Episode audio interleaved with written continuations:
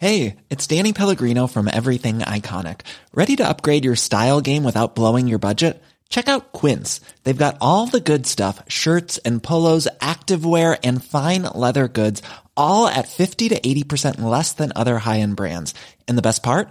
They're all about safe, ethical, and responsible manufacturing. Get that luxury vibe without the luxury price tag.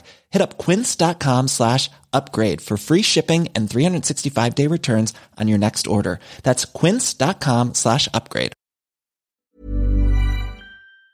Why does Comcast Business power more businesses than any other provider? It has technology solutions that put you ahead, like the fastest reliable network and serious savings. Ask how to get a $500 prepaid card with a qualifying gig bundle. Offer ends 10 23 22. Restrictions apply. Call for details. Mga kaluluwang sasamahan ka sa pagtulog.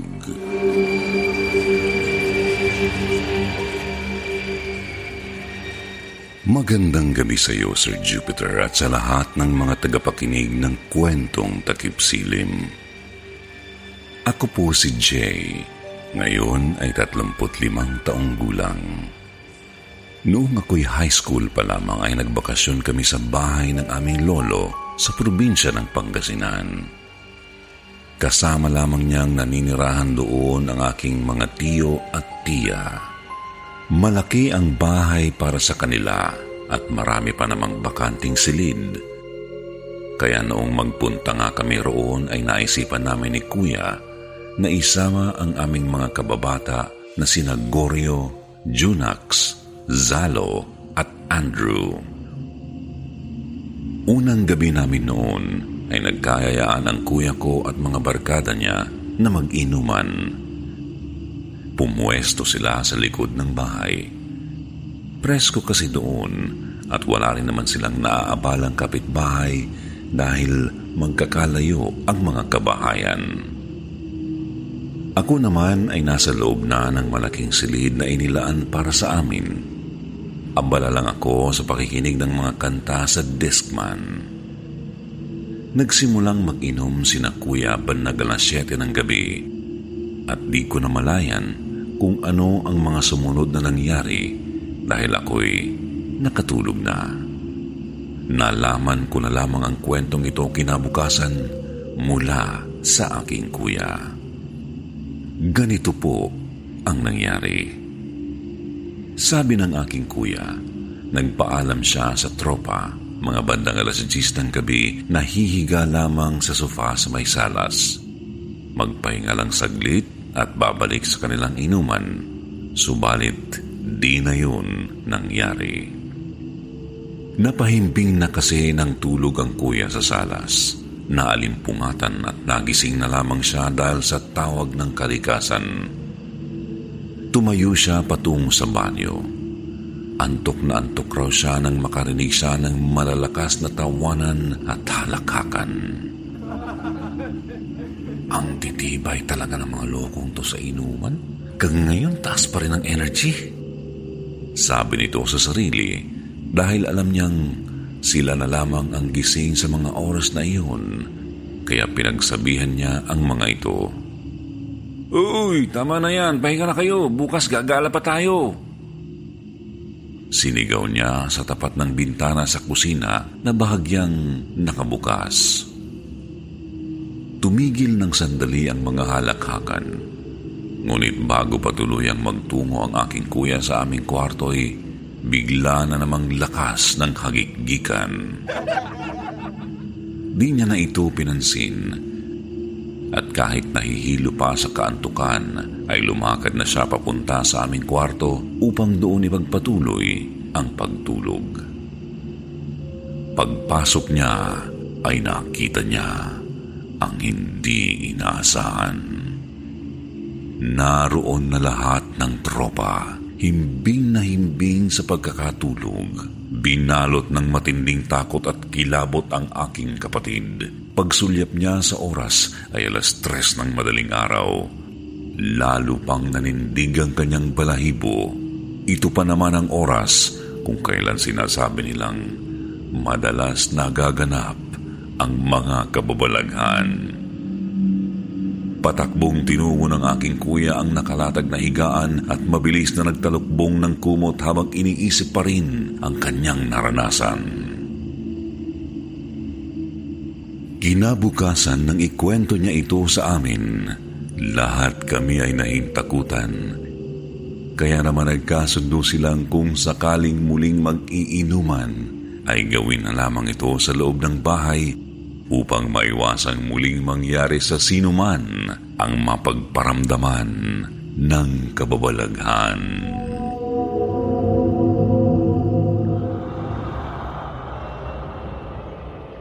Katabi ni Mama.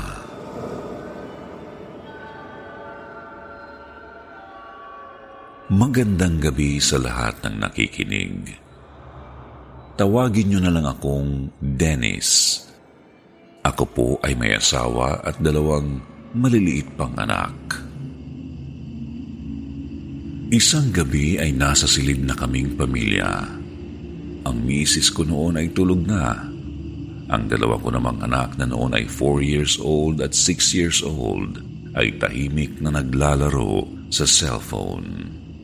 Hawak ng aking bunso ang telepono. Maya-maya ay sumigaw siya ng malakas. Naisapak niya ang cellphone sa mukha ng kanyang kuya.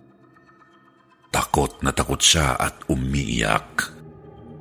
Ako naman nagulat. Agad akong lumapit para magtanong kung napano siya. Anak, bakit? Anong nangyari? Mahigpit ang yakap niya sa akin. Sabi niya ay may ibang babae sa higaan. Kinilabutan ako sa sinabi niya dahil wala naman akong nakikitang iba. Halos manginig siya sa takot dahil kakaiba raw ang itsura ng babae. Kulay asul daw ang buhok. Ang damit ay asul din na bulaklakin. Pero ang nakakagimbal daw ay ang mga tingin nito. Itim na tuldok lang ang nasa mata ng babae at nakatitig sa bintana ng aming silid. Mabilis daw ang pangyayari. Noong sulyapan niya ang mama niyang natutulog sa kama, ay doon daw niya nakita yung babae. Nakaluhod sa kama at nakaharap sa bintana. Nakatitig lang daw doon. Agad niyang nilingon ang bintana, pero nang ibalik niya ang tingin sa kama, ay wala na yung babaeng nakaluhod. Ngayon ay limang taong gulang na ang bunso ko. Minsan, naitanong ko sa kanya ang hitsura ng babaeng nakaluhod. Tanda pa rin niyang asul ang buhok nito. May kahabaan ng buhok at maganda raw ang hugis ng ilong. Maski ako ay mangingilabot kung makakakita ng ganoon sa loob ng silid, lalo pat tuldok lang ang itim sa mata. Hindi katulad ng karaniwang tao, kaya napapaisip ako kung anong multo ba yun o anong elemento ang nakasama namin sa kwarto. Lagi po tayong magdasal sa itaas upang gabayan tayo sa ating pagtulog dahil naniniwala ako na maraming pagalagalang elemento ang kayang manakit sa atin.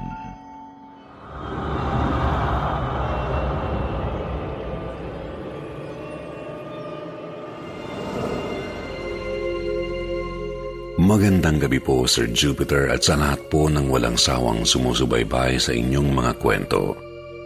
Nais ko rin pong ibahagi ang aking kwentong katatakutan sa inyong YouTube channel dahil sa natatangin yung galing sa pagnanarrate at maaaring nawili na rin dahil sa hiling kong makinig sa inyong mga kwento mula pa noong Hulyo nitong taon. Panahong tinatapos ko pa ang aking thesis. Tawagin niyo na lang po ako sa pangalang Jehan at ito pong aking karanasan ay naganap noong April 21, 2018. Tandang-tanda ko po ang petsa dahil ito rin po ang eksaktong petsa ng 50th birthday celebration ng aking ina. Fifth year at irregular student po ako noong mga panahong iyon sa kursong architecture. Dahil sa magkakahalong major subjects mula 5th at 4th year level, naging natural na po sa akin ang pagpupuyat sa halos araw-araw sa buong semester na iyon. Pagpupuyat din po ang dahilan upang magpasa hanggang ngayon ay iniisip ko pa rin kung tunay ba ang aking nakita o maniniwala sa ibang mga taong aking napagkwentuhan nito na nagsabing sleep paralysis lamang ang aking naranasan. Kayo na lamang po ang humusga. Noon po kasing madaling araw ng April 21, 2018, pagkakataon na akala ko ay sa wakas, makakatulog na ako ng mahaba-haba, ay siya namang saktong binangungot ako. Ayon sa aking panaginip, may usap-usapang mayroon daw pong payat at napakatangkad na lalaking nakabarong ang palaging naglalakad sa paanan ng mga taong natutulog sa isang dorm. Dumarating daw po siya sa tuwing may nais siyang kuning kaluluwa sa mga taong nakatira doon. Kakalipat ko lamang daw po doon at napagdesisyonan naming magkakasama sa dorm na manatiling gising hanggang madaling araw upang masaksihan kung tunay ba ang usap-usapan ng mga naunang nanatili roon. Sa kasamaang palad, nakaidlip daw po ako, ngunit agad na nagising dahil nagpapanik ang isa kong dormmate.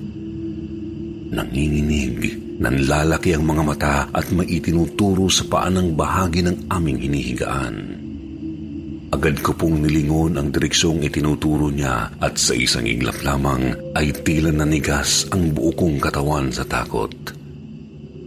Mukhang tunay nga ang usap-usapang may nagpapakitang matangkad na lalaking nakabarong sa kalagitnaan ng gabi sa dorm na iyon. Bigla ring sumagi sa aking isipan na sino kaya ang kukunin niya sa amin. Biglang dumilat ang aking mga mata at bumulaga ang madilim na kwarto namin na may kaunting liwanag mula sa nightlight naming disaksak. Naaninag ko sa dilim ang pintuan papuntang kusina. Ang malaking kabinet sa bandang paanan ng higaan namin, ang kakambal na aking katabi at ang kuya kong katabi naman niya sa bandang kanan. Oo, nasa bahay nga ako ni hindi ako nagdo-dorm. Medyo matawa-tawa kong sabi sa aking sarili. Ilang segundo pa ang lumipas, tsaka ko lamang napagtantong panaginip lamang yun na siyang nakapagpaluwag ng aking paghinga. Nalaman kong wala naman pala akong dapat alahanin kaya marapat lang na bumalik na ako agad sa pagtulog. Ngunit Bago pa man tuluyang mapapikit ay agad may naaninag ang gilid ng aking mga mata. Na tila ba may gumalaw sa bandang paanan kung nasaan banda nakahiga ang kuya ko. Hindi naman po ako takot sa mga multo. Baka nga po mas takot pa ako sa mga buhay kaysa sa mga patay. Dahilan para hindi ako mag-alangang lingunin ang kung anumang gumagalaw noong mga oras na iyon dahil baka may nakapasok na palang magnanakaw sa bahay namin. Ilang sandali lamang ay tila ba biglang naglaktaw ng isang tibok ang puso ko tsaka ito kumabog ng mabilis. Yaong antok ko ay tila pa biglang nawala dahil sa gulat matapos makita ng dalawa kong mga mata ang isang nilalang. Isang lalaking napakatangkad, payat, nakabarong, ang dahan-dahang naglalakad sa paanan ng aming double-deck bed. Dahil double-deck ang kama namin, hindi ko po matanaw ang mukha niya dahil halos abot kisame siguro ang taas ng nilalang na iyon. Nag-alala ako dahil baka tulad ng nasa panaginip ko ay baka may kunin siyang kaluluwa sa amin. Mabilis kong sinubukang gumalaw para sigawan at palayasin ang nilalang, ngunit tila ba alam nito na manlalaban ako. Kasabay kasi ng pangangahas kong bumangon ay bigla siyang yumuko at sinilip ako. Spring is my favorite time to start a new workout routine. With the weather warming up, it feels easier to get into the rhythm of things. Whether you have 20 minutes or an hour for a Pilates class or outdoor guided walk, Peloton has everything you need to help you get going. Get a head start on summer with Peloton at onepeloton.com. Hiring for your small business? If you're not looking for professionals on LinkedIn, you're looking in the wrong place. That's like looking for your car keys in a fish tank. LinkedIn helps you hire professionals you can't find anywhere else, even those who aren't actively searching for a new job but might be open to the perfect role. In a given month, over 70% of LinkedIn users don't even visit other leading job sites. So start looking in the right place. With LinkedIn, you can hire professionals like a professional. Post your free job on linkedin.com slash people today. Naramdaman kong nagtayuan ang mga balahibo ko noong mga oras na iyon dahil sa takot nang bumulaga sa akin ang mukha niyang napapalibutan ng itim na usok. Isang mukha na tila pamilyar sa akin at parabang nakita ko na noon. Gusto kong sumigaw, gumalaw, usugurin siya para mapalaya siya sa pamamahay namin pero tila ba nanigas ang buo kong katawan. Para bang may nakahawak sa mga braso at mga paa ko, ngunit isa lamang ang sigurado. Sigurado po akong nakadilat ang mga mata ko. Alam kong dilat ako at iniisip ko ng baka nag-sleep paralysis ako. Madalas din po kasi akong mag-lucid dreaming, Sir Jupiter. Ayon pong klase ng mga taong kapag nananaginip ay kayang kontrolin ang napapanaginipan nila. Sa kaso ko po, kaya ko pong mag-isip sa loob ng panaginip ko. And since half conscious, half asleep po ako, sinasabihan ko po ang aking sarili na dapat nang gumising dahil mukhang tumawid ang panaginip ko in reality kahit gising na ako physically. Habang pinipilit kong gisingin ang sarili, nakita ko pong inilapit niya ang isa niyang kamay sa mukha ng kakambal ko na tawagin na lang natin sa pangalang Jessa. Ilang segundo lamang ay biglang may lumabas din na itim na usok mula sa katawan ni Jessa na siyang ikinatakot ko sabay sinabi ko sa sarili na mukhang kinukuha nito yung kaluluwa ng kakambal ko. Mula po sa takot, bigla akong nakaramdam ng galit. Iniisip ko na wala siyang karapatan na gawin yun sa kahit sino na mas makapangyarihan ako dahil buhay ako at siya'y tila isa lamang nilalang na nagtatago sa dilim at sasalakay lamang sa oras ng kahinaan ng iba. Kaya pinilit kong galawin ang kanan kong braso balak kong kalabitin ng kahit mahina lang si Jessa para magising siya at mapigilan ang pagkuha ng nilalang na yun sa kaluluwa niya. Inaamin ko po, Sir Jupiter, na hindi po ako relihiyosa. Pero noong mga oras na yun, para bang naging mas magaling pa akong magdasal sa kahit sinong relihiyosong kakilala ko. Sa kabutihang palad, nagtagumpay naman po ako sa pagkalabit ng braso niya at sa isang iglap, naglaho siya na parang pula. Walang kahit anong bakas, kahit yung itim na usok, nawala. Lumingon ako agad kay Jessa nang hindi kumukurap. Naabutan ko siyang medyo umayos ng paghinga pero hindi tuluyang nagising. Bigla akong napabuntong hininga kasabay ang dahan-dahang paggalaw ng mga braso at mga paa ko. Napansin kong normal na muli ang paggalaw ng mga iyon kaya nakahinga na muli ako ng maluwag.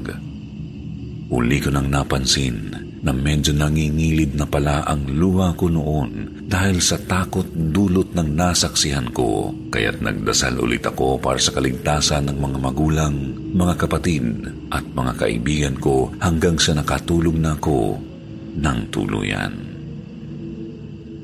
Pagdilat ng aking mga mata sa umaga, mabilis na sumagi sa isip ko ang nangyari sa kalagitnaan ng magdamag. Ilang segundo rin po akong lutang noon nang sa hindi sinasadyang pagkakataon, bigla kong napagtanto na kaya pala pamilyar ang nilalang na iyon ay dahil dalawang beses ko na rin siyang nakita noong nasa grade 2 at grade 3 level pa lamang ako. Naaalala ko noong bata pa ako na kinikwento ko kay Jessa sa mga kaibigan ko pati sa mga magulang ko na may nakikita ako sa bahay na lalaki, matangkad at nakabarong. Di ko pa noon makita ang mukha niya dahil madalas nakayuko o kaya refleksyon lang niya sa salamin ang naaaninan ko. Sinabihan lang po ako ng tatay ko na imahinasyon ko lamang daw iyon na siyang ikinalungkot ko dahil hindi po sila naniwala ni Mama. Yun din po siguro ang dahilan kaya simula noon, nagdesisyon po akong hindi na maniwala sa mga multo. Parehas na panahon na hindi ko na rin po siya nakita sa maraming taon. Kaya hindi ko po talaga inaasahan na bibisitahin niya muli ako ngayong malaki na po ako. Gayon pa man, kung siya nga iyon, medyo manghihinayang po ako dahil noon naniniwala po akong isa siyang kaibigan. Salungat sa nasaksiyan kong pagkuha niya sa kaluluwa ng aking kambal. Lumipas po ang ilang linggo. Nagfe-Facebook po ako noon at tumitingin sa newsfeed ko nang bigla kong madaanan ang isang post sa Facebook page na Guhit Pinas. Kung tama pa po ang pagkakatanda ko ay sinasabi sa caption nito na nakita niyo na ba siya? Agad ko pong tiningnan ang picture na naka-attach sa same post. Mukhang fast sketch po ito na ballpen at lapis ang gamit. Siguro para sa iba, mukhang simpleng drawing lang po yun. Pero nung makita ko kung ano ang dinrawing niya, ay naramdaman ko na naman pong kinilabutan ako sa bahay na guluhan. Ang ginuhit niya po kasi Sir Jupiter ay isang lalaking payat, sobrang tangkad, at nakasuot ng tradisyonal na barong. Sobra po akong nabigla. Mukhang may iba pa pong tao na nakakakita sa nilalang na iyon. Kaya po ngayon, naguguluhan po ako kung totoo po ba talaga ang nilalang na iyon o bahagi lamang ng isang simpleng sleep paralysis experience ko. Pero sa kasamaang palad, Sir Jupiter, hindi ko po na-save ang post na iyon dahil natakot ako at nag-close agad ng FB account dahil ayoko pong maging connected sa kanya dahil baka magpakita ulit siya sa akin. Sinubukan ko pa naman pong hanapin muli ang post na iyon last year at nitong taon na to. Pero hindi ko na po talaga matagpuan na siyang medyo pinagsisihan ko. Napagtanto ko po kasi na dapat pala ay kinuwento ko kaagad sa iba para kung meron man pong iba pang nakakakita sa kanya ay agad mabigyan ng babala. Ito rin po ang dahilan kung bakit ibinahagi ko po sa inyo ang kwentong katatakutan ko para mas mabilis pong malaman ng iba. Bago ko po tapusin ang kwentong ito, nais ko pong mag-iwan ng katanungan sa mga walang sawa niyong taga-subaybay. Nakita niyo na rin ba siya? Hanggang dito na lang po, Sir Jupiter. Marami po akong karanasang katatakutan nung bata pa ako. Pero sa susunod ko na lamang po ibabahagi. Maraming salamat po sa inyo, Sir Jupiter, kay Sir Chris at Ma'am Chris. Sa buong kwentong takipsilim team, at sa mga patuloy na tumatangkilik sa inyong YouTube channel. More power po and God bless.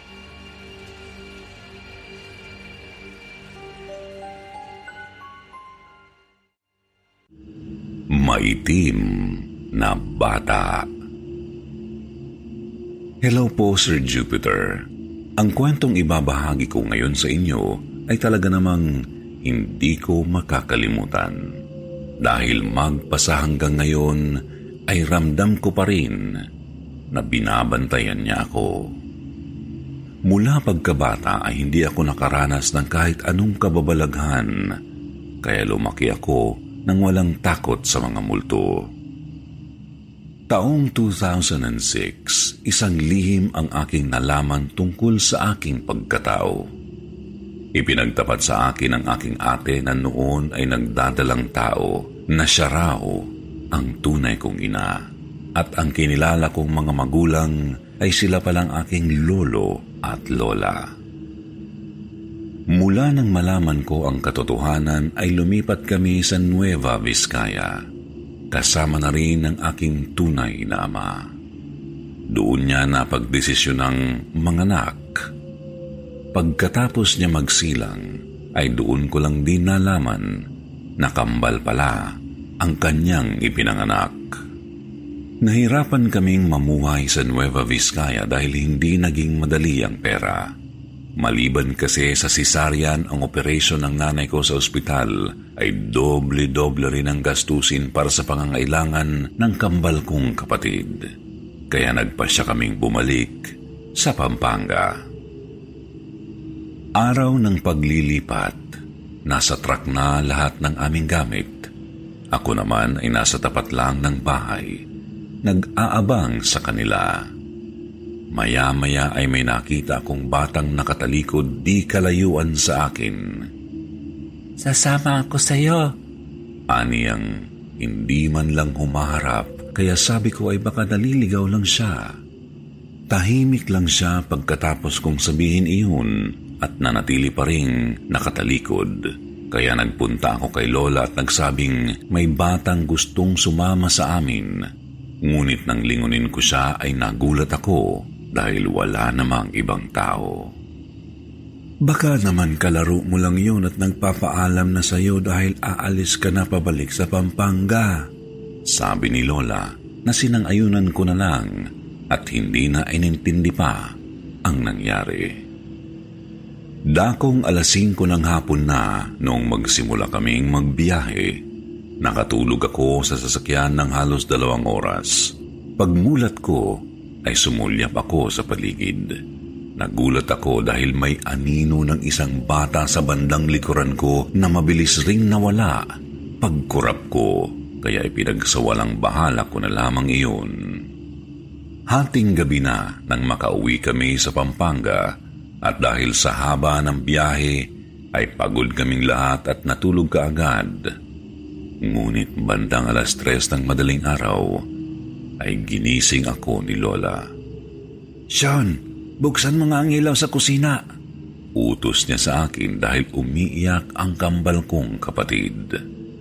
Agad naman akong bumangon, ngunit hindi pa man ako nakakaalis mula sa pagkakaupo sa kama ay kinilabutan na naman ako ng matindi.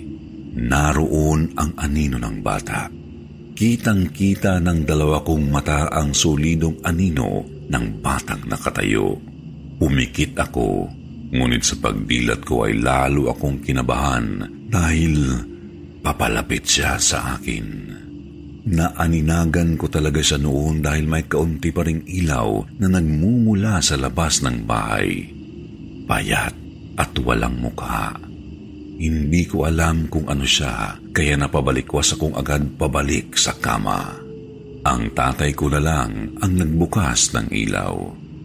Buong gabi akong nakapikit ngunit gising sa sobrang kaba na makita ko ulit yun. Sa mga oras na iyon, ay naniwala na ako sa mga engkanto at multo. Pagsikat ng araw ay madali ko iyong sinabi kina Lola. Ang sabi lang nila sa akin, wala raw silang ganoong karanasan. At sabi pa ng Lola ko, ay bantay ko raw iyon. Dumaan pa ang mga araw ay ramdam ko ang presensya niya sa bahay namin.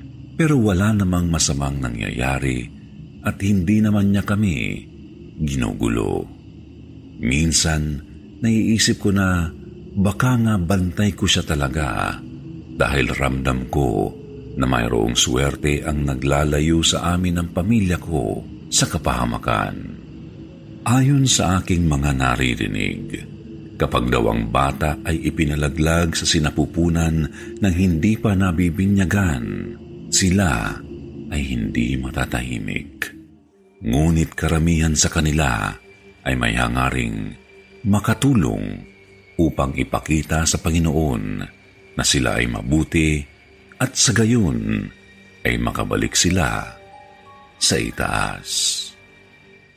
Why does Comcast Business power more businesses than any other provider? It has technology solutions that put you ahead, like the fastest reliable network and serious savings. Ask how to get a $500 prepaid card with a qualifying gig bundle. Offer ends 10 23 22. Restrictions apply. Call for details.